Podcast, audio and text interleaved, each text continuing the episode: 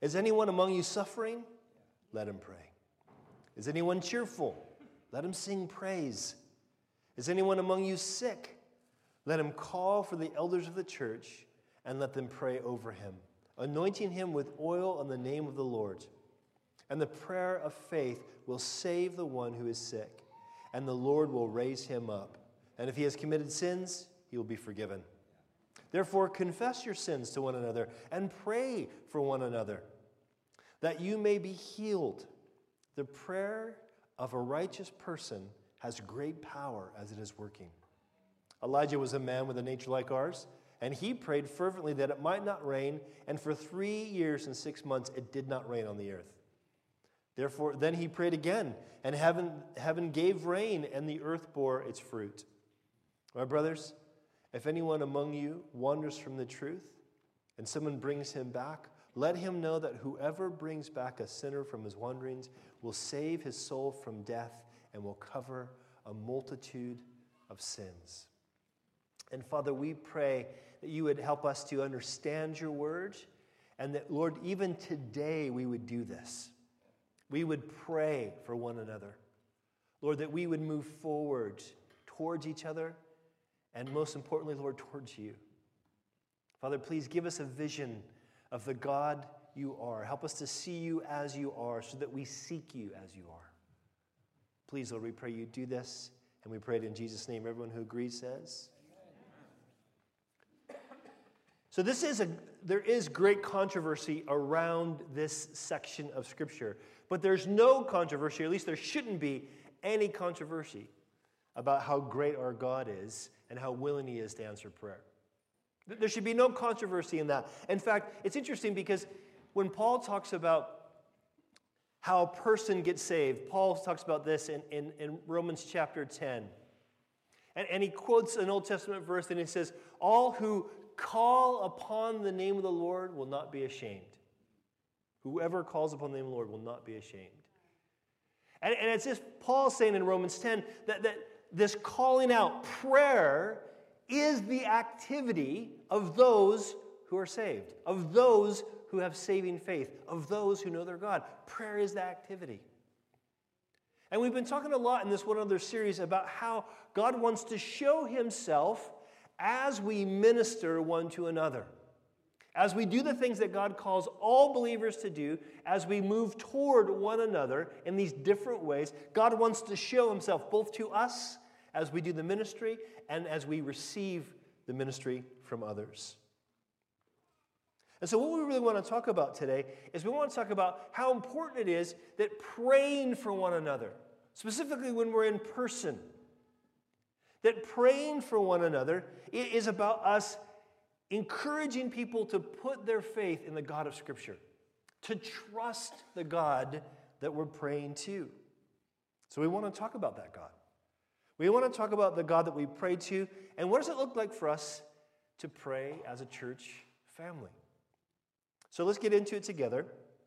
The first thing we want to know about God, and I think James is trying to make this point, it's something that maybe we, we over we, maybe we assume so much we forget that it's there. But I think James wants us to see that the God we're praying to is the God of every circumstance, no matter what we're going through. When he says in verse 13, Is anyone among you suffering? Let him pray. He's wanting us to remember that we serve a God who helps us in our suffering. God's not just kind of standing back and kind of going, Sucks for you. God is not standing back and saying, gee, I wish there was something I could do. I do feel for you. God has made himself available. And it's interesting here, in these, these little commands or in these questions, is anyone among you suffering? Let him pray. Is anyone cheerful? Even down where he says, is anyone sick? The idea here is it's implying there's a personal responsibility to seek for help.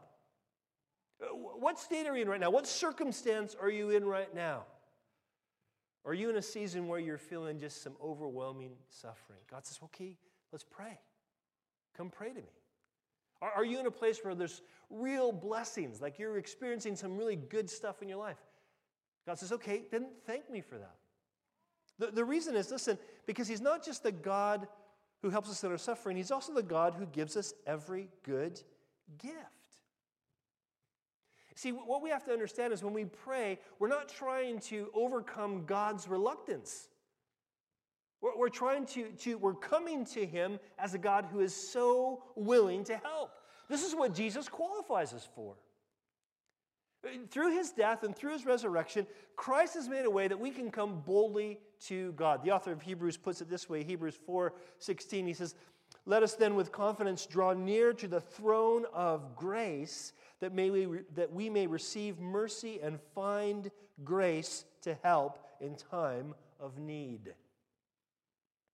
You notice he doesn't say, Come to the throne of power or the throne of wisdom, though obviously God is both of those things but the throne of grace, the throne of mercy. Because what we often need more than anything is just knowing there's a God who has graciously and mercifully said, You are mine, and you can come to me because of what Jesus has done. The thing that we lack more than anything when it comes to prayer is a confidence that we have a right to stand before our Creator and ask Him to help us. We struggle with that. You know why? Because we know we're sinners. But this is why it's so important for us to remember who we are in Christ, what Christ has accomplished on our behalf. To be reluctant to approach God and to profess Christ is to believe that Christ is less than he said he was. We need to be those who are willing to say, God, I need help. Here it is. But also, we need to be the ones that are willing to go back and say, God, thank you for this good thing in my life. You know why? Because the Bible teaches us that He is the giver of every good gift. All praise, any song you sing, any thanksgiving you give, comes in response to what you've already been given. It's a fact. So, so, so the, the, the truth is, true praise is always something that's appropriate because every one of us has something good already in our lives, if nothing more than just God, thank you that you're there. The Bible says this plainly. In fact, James said this plainly in James chapter 1. He says, For every good and every perfect gift is from above, coming down from the Father of lights, with whom there is no variation or shadow due to change. And the reason he says that is to make us know listen, the good gifts that you're experiencing, they come from a good God, and that good God is always good. He never changes. He's the God of every circumstance. And we're going to get into the God who heals, and this might be the, this is the part where it gets a little controversial, but also maybe it feels most appropriate for the situations we find ourselves in right now as a church family. But it's important, I think, before we go there to remember that He is indeed the God of every circumstance, not just the toughest ones. That God is always there. God has, has sent his only begotten Son so that we might have a real relationship with him where we communicate to him, we depend on him, we engage with him, and we do that together. In fact, maybe it's tempting to not talk about your sufferings or your difficulties right now because you're thinking, well, mine aren't as bad as the Howards or the Howes.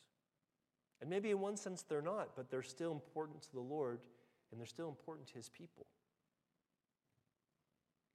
Or maybe you're in a place where, like, gosh, I don't want to put salt in the wound and celebrate the, the good things that I'm going through because so many people are going through bad things. Well, that's, that's good. It's good to be sensitive, but hey, let's give thanks to God for the good things. We need good news. Going to see uh, Alan and Lindsay this week, I was so encouraged.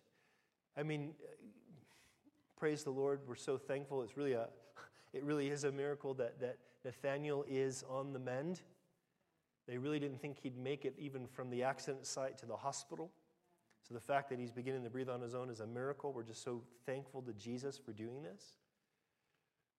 And as encouraging that is, we know it's a long, long road to go for them, as it is for the Hubbards with Esther.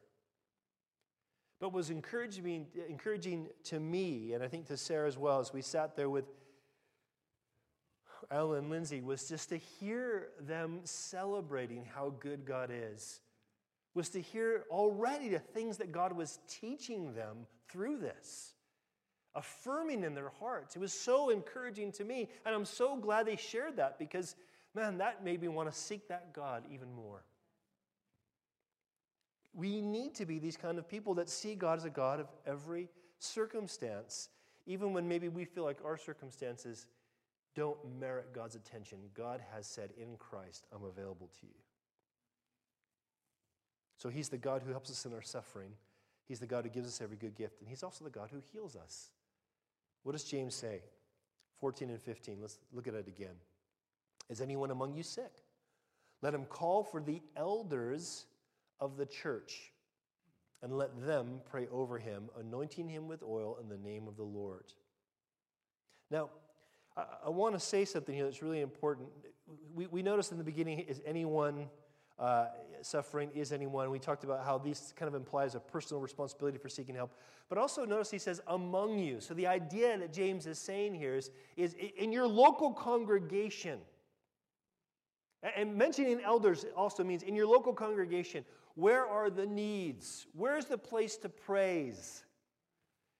You know, one of the coolest things about the situation uh, with, uh, with both the Hubbards and the Howes is to see God's people around the world, literally around the world, praying for this. It's been really encouraging to know that the body of Christ, reminded the body of Christ is huge and just doing these great things. So I don't want to downplay that. But sometimes, listen, sometimes we can be so wanting to hear praise reports about something big way over there, or want to concentrate in prayer about something huge way over there, that we forget that God calls us first and foremost to experience Him here, now, with one another. The whole, it's the whole purpose of this, this series has been to reboot in our hearts the necessity of committed fellowship. We need this desperately. God wants to specifically show himself through the local church. That doesn't mean that the, the, the, global church isn't glorious. It is, and it's great to know about the global church. It keeps your focus on Jesus as well, instead of on your particular lifestyle and church style. But the point is that, that he's saying, ask the elders to come forth. There's something local church priority happening here. Now, also, here, here's the thing when it comes to what he's asking specifically someone's sick, call for the elders. Then the elders anoint him with oil. They pray in the name of Jesus. And he makes a pretty bold statement, doesn't he, in verse 14? He says, anointing him with oil in the name of the Lord. Or verse 15, he says, and the prayer of faith will save the one who is sick. Now, now here's, here's uh, I'm going to make some basic statements, and this is where it gets controversial, because rather than kind of give you the whole debate about these verses, I'm going to just tell you what I believe these verses mean, and then we can talk about it afterwards. Because what I don't want to do is get so distracted in the debate that we stop seeking God in faith. Okay? So when he talks about here, you know, about it's the elders who pray and about anointing with oil, I have here a little jar of anointing oil that, that I will use often on people when they ask for prayer as an elder. So we do use this, do take it at face value. But the reality is, whether the oil is meant to only be a representative of the Holy Spirit or the oil is meant to be a representative of doing medicinal care, either of those ways it could work, the, the, the reality is listen, this is not meant to be a formula. It's not meant to be a formula that ends suffering. If we just get people to pray, if we anoint them in oil, if we pray in the name of Jesus, if we do all these things, that'll end suffering. There's no way that fits in James' context. Because if you just go up a few verses in James chapter 5, James says, As an example of suffering and patience, brothers, take the prophets who spoke in the name of the Lord. In other words, they suffered and were patient through suffering, you do the same thing. He should have said, These guys suffered, but they didn't know. You could anoint with oil and pray in Jesus' name and they'd be done. He's not saying a formula. What he's wanting to do, listen, is he's wanting people to not see a formula. He's wanting the readers to not see a formula that ends suffering, but a call to trust the God who heals. Because this is how God has revealed himself. In Psalm 103, verses 2 and 3, here's what we read Bless the Lord, O my soul, and forget not all his benefits, who forgives all your iniquities, who heals all your diseases. Notice in Psalms, even, iniquities and, and diseases are, are together. This brings the second thing I think we need to notice. He says in verse 14, right?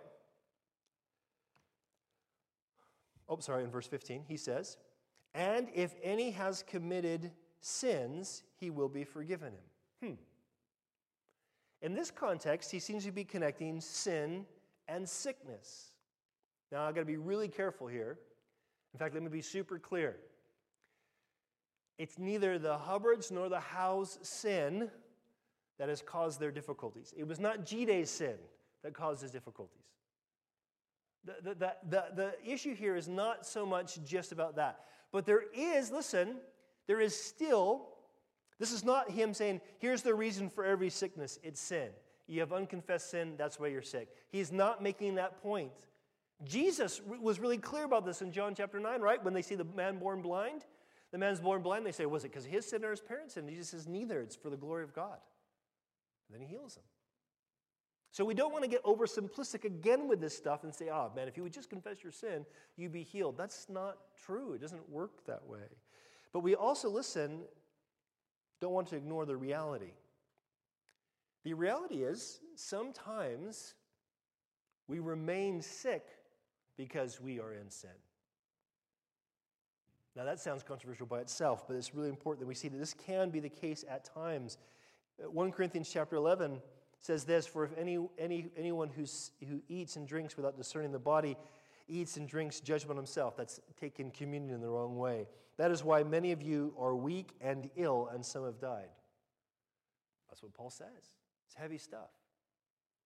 Now, again, this is not the standard for everyone who's sick. Much sickness happens, and it has nothing to do with the person or the parents of the person who's got the sickness or suffering, okay? But also, there's this other principle that the scripture always connects. That is, listen, the reason sin still ex- or sickness still exists is because sin still exists.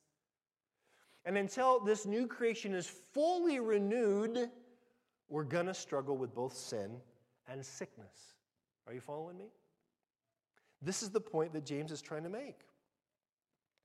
In fact, it's important for us to see that when, it, when he uses this phrase in verse 15, and the Lord will raise him up, he's, he's, he's giving a double meaning there. It's the idea that, yes, pray in faith and watch God heal. And we are praying for miracles and trusting God that God does miracles in all these situations, that he brings healing. We pray for that, we believe in that. But the idea of the Lord raising up is, has the other meaning of the fact that God literally, Jesus literally, will resurrect us all. See, because the idea here is not just a promise of immediate healing, literally, it's a promise of ultimate healing. And this is, a, this is an important question. Because we have often prayed, many of us have often prayed, Lord, your word says, by your stripes we are healed. And so we're praying that you would heal this person in Jesus' name. And the thoughts behind this, and this is where it gets controversial, don't hate me. The thoughts behind this are when Christ died, his atoning for sin pays for all sickness. That is both true and false. And this is where it gets tricky. You guys have all heard of the term, right? The already and not yet. You guys know what I mean by that? The reality that the kingdom came with Jesus. When Jesus came, the kingdom of God, the, the kingdom we're meant to pray for, Lord, let your kingdom come, your will be done on earth that is in heaven. Anything God says in heaven goes, right? Though we all rebel on earth. So we're praying that, that his kingdom would be here. So we're called to pray uh, for that kingdom to be manifest in our lives. But we're also called to wait for the kingdom because the kingdom comes when the king returns. So we all already in the kingdom if we're believers in Jesus, but we're not yet in the kingdom fully until the kingdom comes in its fullness. You guys following me? And this is where the healing comes in. Because the reality is, we pray for healing and we believe that we are going to be healed because of what Christ has done. But this is how it's going to work. Listen to what it says Isaiah chapter 53 says, But he was pierced for our transgressions, he was crushed for our iniquities. Upon him was the chastisement that brought us peace, and with his wounds we are healed. Now, it's obvious in Isaiah's context, as well as when this verse is quoted in 1 Peter, that the context is spiritual healing. It's really obvious. You really can't make an argument for physical healing from this. However, here's what Jesus says about when he's about to uh, resurrect Lazarus from the dead. Jesus says to Martha, I am the resurrection and the life. Whoever believes in me, though he die, yet he shall live, and everyone who lives and believes in me shall never die. Do you believe this? So, so Jesus is going to resurrect Lazarus. Does Lazarus die again? Yeah, he does. You know why? That wasn't the ultimate healing. Do you understand what I'm saying? The reason I'm saying this is not to discourage us from praying for immediate healing. We've seen God heal supernaturally. We've also seen God not heal. And, I, and I'll tell you, here's what's really important too. And this is, again, I'm going to be real personal here. Verse 15 talks about the prayer of faith will save the one who's sick. And we do need to ask God to give us the faith that we need to pray. God, show me how to pray in faith. What can I believe for in this situation?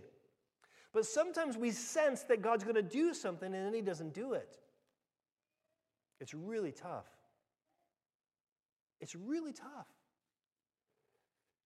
Paul Dean, you guys know Paul Dean, who's one of our trustees, uh, with his wife Nicola, runs the ushers team.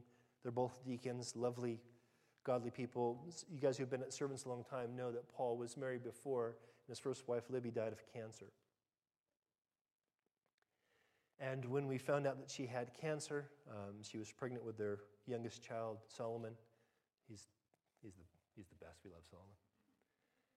And um, obviously, so she couldn't do anything like chemo or that kind of stuff. And she decided, because she had seen her father uh, die from the complications of chemotherapy from a cancer, that she said, I'm going to just use natural means and trust God to do what He wants to do. And so we were praying for her. We were, we were having prayer meetings for her church was much smaller then. And, and, and I remember telling Sarah one, one after Sunday, after one Sunday church, we had prayed for her. I said, I, I think the Lord's going to do this. I have to sense that God's going to do supernatural healing. I really, I just really was, man, this is going to happen.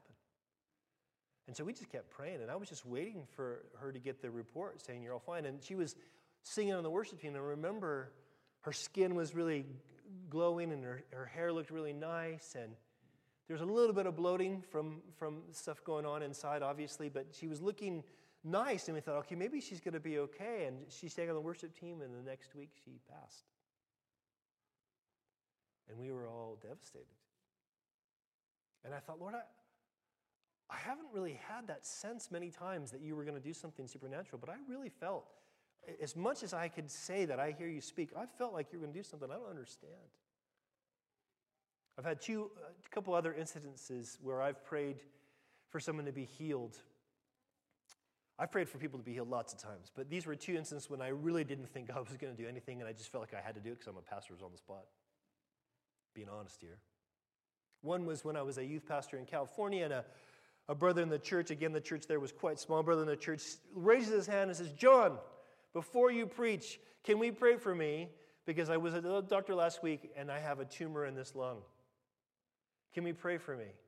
Everyone's like, Yes, let's pray. And I'm like, Oh my goodness. This is where the rubber hits the road. I have to believe.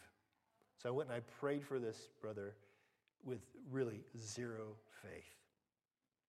Pastor was on holiday. Otherwise, I would have said, Pete, can you come please pray?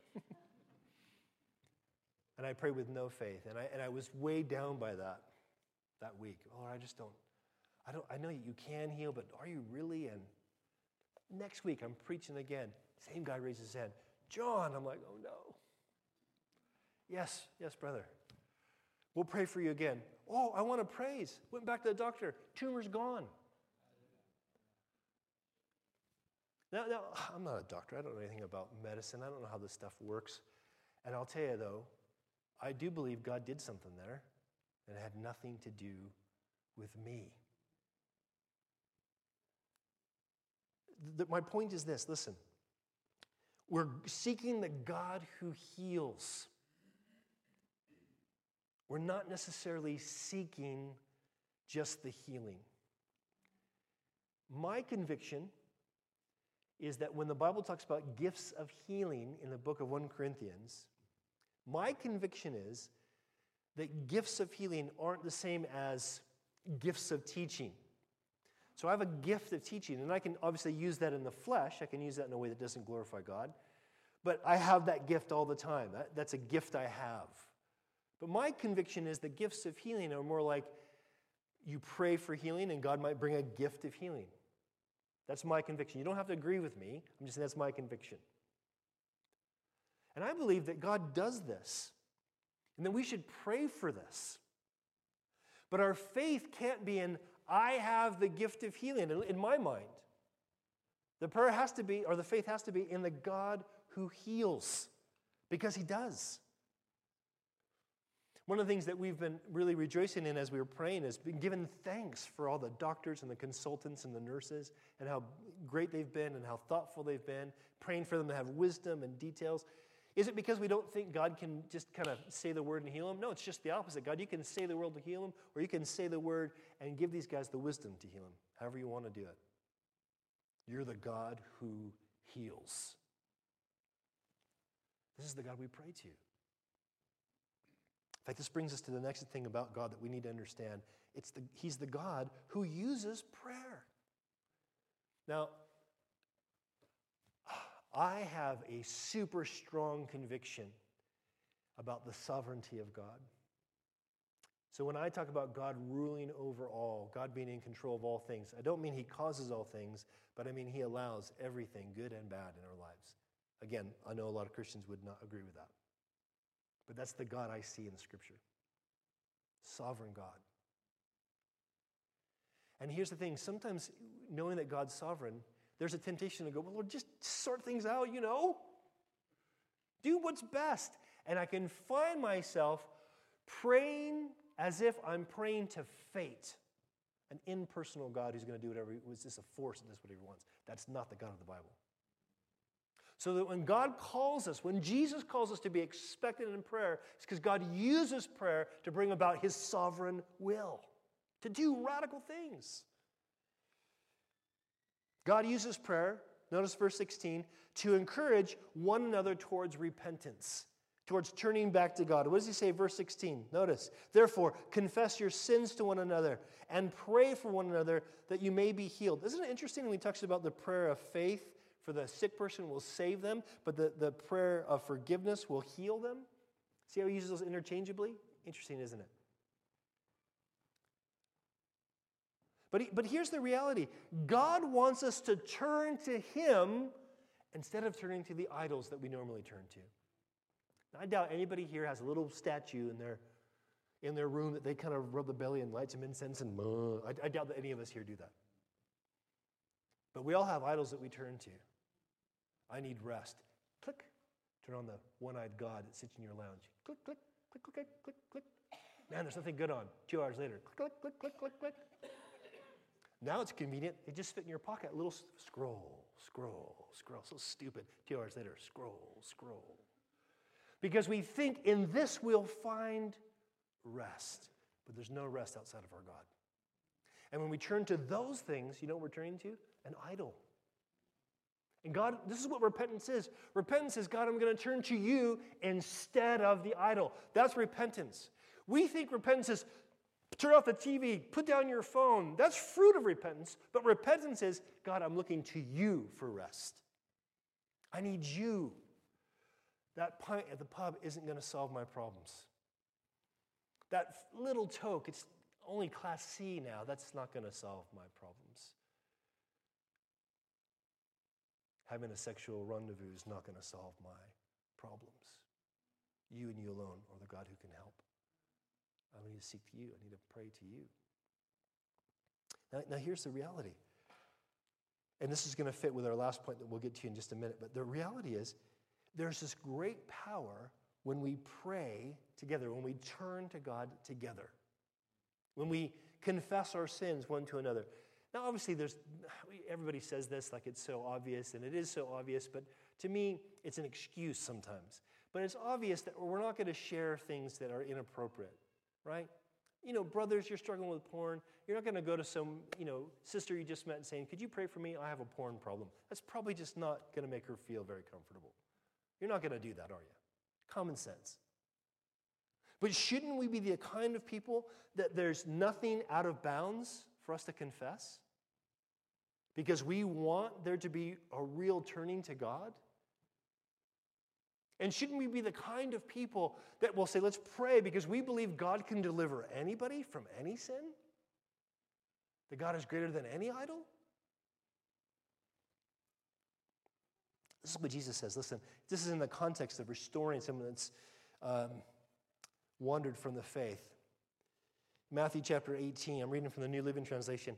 Jesus says, I also tell you this if two of you agree here on earth concerning anything you ask, my Father in heaven will do it for you. For where two or three gather together as my followers, I am there among them. Everybody loves to quote the second part of the, that, that verse 20 there to say, I don't need to go to church, I just need to be with two or three people. Why would you I, limit your fellowship to two or three people when you can be with a whole bunch more who will conf- you can confess your sins to and they can be prayed for and you can pray for them and hear where they're struggling and support them. Why would you not want that? Jesus is not saying limit your fellowship to a small group. He's saying he's saying listen i'm in the midst of you guys coming together and seeking the face of my father in prayer. I'm into that this is how we encourage each other to turn and this, listen, this is for regular believers. Look what it says in verse 17, right? Elijah was a man with a nature like ours. You guys remember who Elijah was? You can read about this, and I think it uh, starts in about 1 Kings 16 and goes through 2 Kings chapter 1, something along, along that line. So you read about Elijah. If you read about Elijah, you're going, that I am not like Elijah. That, did, that dude did some gnarly things, man. The only person to do more miracles in the Old Testament than Elijah, I guess there was two possibly. One might have been Moses, and the other one was Elisha, his protege. I mean, the miracles that God did through this guy, radical. But interesting here, in talking about prayer, in talking about accessing God doing radical things, what, is he, what does he highlight about Elijah? His nature, and it's just like ours. See, here's the reality it was not Elijah that was so powerful, it was the God Elijah prayed to. Do you get that? It's not you trying to figure out the formula. It's not you trying to be the little Elijah. It's you seeking the God of Elijah. It's when we seek the God of Elijah that we see God move. In fact, listen, Elijah had a unique ministry. We're not going to copy his ministry. We're not going to copy anybody's ministry. We should have our own ministries. Elijah had a unique ministry, but he did not have unique access to God. That is our privilege as Jesus followers. This is the God we seek. Going back to that verse that I quoted earlier, Hebrews 4:16, another great same verse again. Let us then with confidence draw near to the throne of grace, that may we receive mercy and find grace to help in time of need. When there's a crisis, my task oriented self says, I got to do something. Give me something to do that I can put on a list and then cross it off because I'll feel so much better if there's something I can do practically. Anybody relate to that? And sometimes I go, I don't know what to do. And they'll say, well, just, just pray. Okay, just pray. As if prayer is a small thing. But you know what happens when we pray for one another? The God who did radical things through Elijah does radical things through our prayers. Uh, listen to this. What does he say in verse, uh, second part of verse 17 and verse 18, right? He says, Elijah was a man with a nature like ours, and he prayed fervently. Literally, he prayed for his prayers. He prayed until he prayed. He prayed fervently that it might not rain, and for three years and six months it did not rain on the earth. Then he prayed again, and heaven rain, uh, gave rain, and the earth bore its fruit. Those are big things. Listen, God uses prayer to encourage us, to encourage one another towards repentance from regular believers. He uses, he uses prayer from regular believers, and he uses prayer to do big things. We own a building as a church through prayer. It was given to us. God has sustained us through prayer. God continually wants to do stuff as we pray. Why? Because He's this kind of God. He wants to use prayer. Paul says this after teaching on prayer in Ephesians 3. He says, Now all glory to God, who is able through his mighty power at work within us to accomplish infinitely more than we might ask or think. I can ask for some pretty big things, but God can do more. God can do more. Listen, think about the things that are hindering you right now, things that you, you feel like this, I can't get past this thing. Could you confess that and get prayer for that? Can you expect God to move when we pray for each other? When I did youth work in the States, the most encouraging thing to me was not having a bunch of 14, 18 year olds listen to a 45 minute, yes, 45 minute Bible study. That wasn't the most encouraging thing. The most encouraging thing to me was after we, we did the music and the Bible study, and kids were playing pool and foosball and eating their junk food and all that kind of stuff, that you would see all around this room, you would see a 15 year old praying for a 16 year old, and a 13 year old praying for an 18 year old. You saw kids going to God to do big things. And you know where that prayer came from? You know what stirred up that prayer? We had seen 40 kids come to faith in Christ in one year 40 unchurched kids. Radical. Haven't seen anything like that before since. But before those 40 kids came to faith, what had happened was we had seen our youth group grow and grow and grow. I worked part time for Youth for Christ. I was on the campuses of the different high schools and junior high schools in America, in, the, in our area, in our county. And I had all these relationships. And we saw our youth group grow from about 19 kids to about 70 kids. And one of the key, a key, two key kids in that group were this, these kids, Chris and Renee. They, they were uh, fraternal twins, brother and sister. And Chris and Renee had gotten radically saved earlier in the year. I mean, just these were, these were nice kids. These were pretty popular kids. They were in the band. They were really musical and, and just really nice kids who got radically saved. I mean, so changed did they, their parents then got saved. And Chris and Renee were driving to school, getting ready for the, the Christian club that afternoon, and lost control of the car, went into a ditch, and both died. And you talk about devastation, not just to a youth group, but to a school of 2,500 kids. And I'm, i happened to be out of town the day it happened, and I was with my mentor, and I got the phone call. They said, please, it was from the school. This was, these weren't Christian people. This was uh, a, a, a principal in the school, like a head teacher in the school. And they said, Mr. Brown, please, have you heard the news? I, and I had just got another phone call here in the news. They said, Can you please come to the school right now? And I said, I'm two and a half hours away. Well, can you please send somebody? We don't know how to handle the kids are devastated. So I sent an assistant and he did some ministry. They said, Can you come to school tomorrow? I went to the school next day. And you know, in America, they have what's called separation of church and state. So you're not allowed to talk about your faith in Jesus as an adult in the public school. But they wanted me to address the entire student body, and they said, Would you please talk to them, help them. I said, listen, all I can tell them is what I know. They said, well, you can't, you can't proselytize, you can't call them to the faith. I said, okay, can I talk about my faith? They said, yes. And so I shared the gospel with almost 2,000 kids that day because these two kids who had gotten radically saved also died. And then what happened is that youth group that we had went from about 70 kids to 120. And we saw 40 kids give their lives to Christ. We saw kids praying for each other because they knew that this God that Chris and Renee knew was real, that He heard and He answered prayer. And it's interesting too because, because we, we lived in this agricultural county, so it's small, full of small little towns and villages spread out about a, over a big area. Our town was the biggest, about 50,000 people. We had kids that were driving 20 minutes any direction to come to our youth group.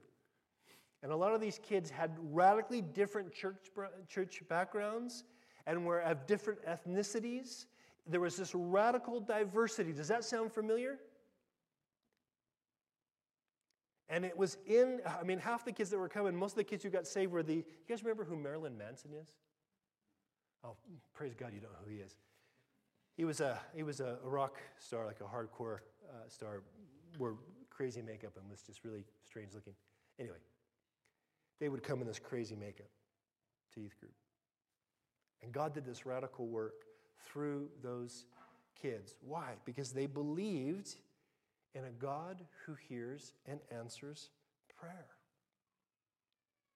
They believed that the God and Father of their Lord Jesus Christ, the one who died for them, the one that made a way for Chris and Renee to be saved, the one who gave them assurance that when Chris Renee died way too young, that they were in glory. Can you imagine who their parents were? These were the only kids they had at the time. Lost these twin kids, had just become Christians maybe six months before. You know, they, to this day, this is like 20 years ago almost now, there's a, a Youth for Christ as an award, Student of the Year, and it's, it's called the Chris Renee Award.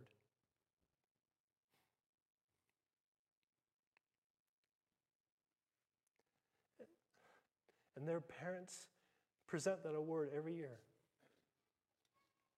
Why? Because the, they believe in the God who hears and answers prayer. They sought this God. They had another baby, by the way. it's probably a teenager now again. My point is this listen, my point is when, when James is calling these people to live out what they know about God and to exercise it through prayer, he wants them to expect God to do big things. Not always happy ending tied up with a bow, but big things. A God who never wastes our pain. A God who captures our tears in a bottle. This is what motivates us to pray for each other. Not getting the formula right, not getting the words right, not even having perfect theology. Now, I have perfect theology, but I know you guys don't yet. But I think about the woman who had the flow of blood for, flow of blood for 12 years, and she thought, if I can touch the tassels of Rabbi Jesus' robe, I'll be healed. That's kind of dodgy. That's weird. There's nothing biblical about that. But then God healed her. Why? Because she knew Jesus was the one. What do we believe? And not just when it comes to physical suffering. What about when it comes from the, the, the daily temptation to wander away from Christ? Look at verse 19. This connects to what's going on with Elijah, to using Elijah as an example. Listen, my brothers, if anyone among you wanders from the truth, think about what that implies. It implies that anyone can wander and will. Prone to wander, Lord, I feel it. Prone to leave the God I love. This is our nature. Elijah's ministry was during a time when the nation of Israel, God's people, were apostatizing. They were giving lip service to God and then worshiping their idols. And God's doing these miracles to call them back to repentance, to call them to turn from the idols, turn back to God, forget the idols, turn back to your God.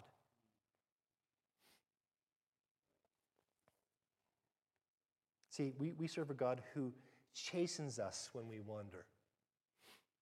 Again, my personal conviction is once a person is born again of God's Spirit, they can never become unborn again. When God saves a person, he saves them forever. He saves them by supernaturally doing a work of his Holy Spirit. And Jesus says of the New Testament believers that they'll have the Spirit abide with them forever. He does this work. But here's the thing even those who are born again still wander. Here's the difference between someone who's truly born again and someone who's not. The one who's not born again, the one who doesn't really know God in truth, wanders and doesn't receive any chastening. They're never corrected, they're never convicted, they just wander. The one who belongs to the Lord is chastened. There's a misery to them serving their idols. See, guys, listen, God loves us so much, He chastens us when we wander. And sometimes, you know when he, how He does it? He does it through someone coming up to you and saying, Are you okay? I've noticed this, and maybe I'm seeing it wrong, but just I want to make sure you're doing okay. Are you okay? And you realize at that point you have a chance to be obedient to James, the command in James I'm going to confess my sin and be prayed for. Because that's what God does to bring us back. Also, look at verse 19. I'm almost done. He says, Anyone uh, among you who wanders from the truth and someone brings him back, let him know that whomever, whoever brings back a sinner from his wandering will save his soul from death. We have in recent weeks faced life and death situations with our church family. But do you realize that every week we face life and death situations? Every week we see people who are putting on a facade and not really wanting to walk with Jesus. That's a life and death issue, people. God loves you too much to leave you to yourself. You see, He wants to use us to bring one another back. That's what He wants to do.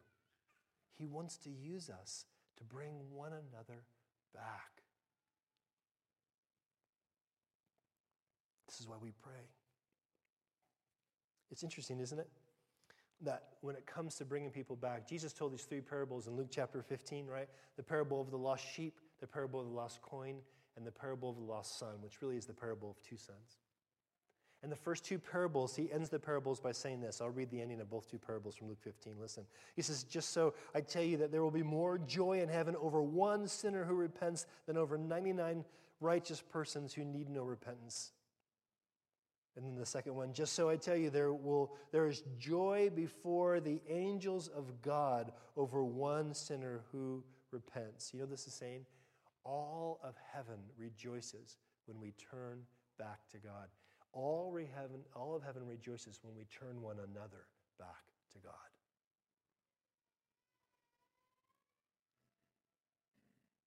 Can you see how all these one another commands are culminating in this? That real fellowship, guys, this is church.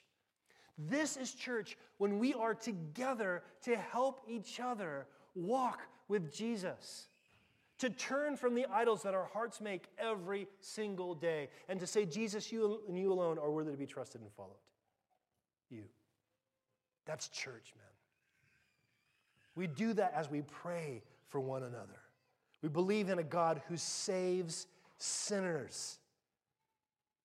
He chastens us when we wander, and He uses us to bring one another back. You know what else He does? I'll end with this. He calls us to cover one another with love. Look at verse 20. Not only will you save a soul from death, you will also listen and will cover a multitude of sins. You notice the point on your note says he, will, he calls us to cover one another with love.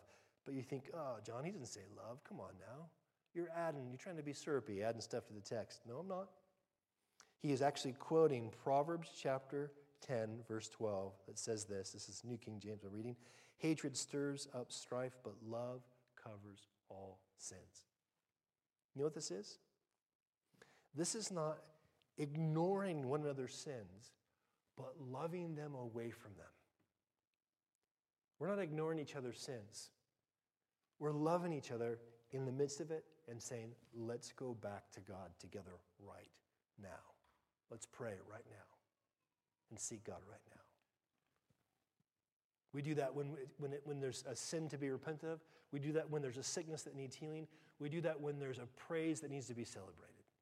Let's go to God right now. This is not about us hiding our sin, but hiding as sinners in our Savior. The scripture says in Colossians 3 3, For you died, that says you died with Christ, to this life, and your real life is hidden with Christ in God. Do you believe that? Do you believe that? Then let's pray accordingly.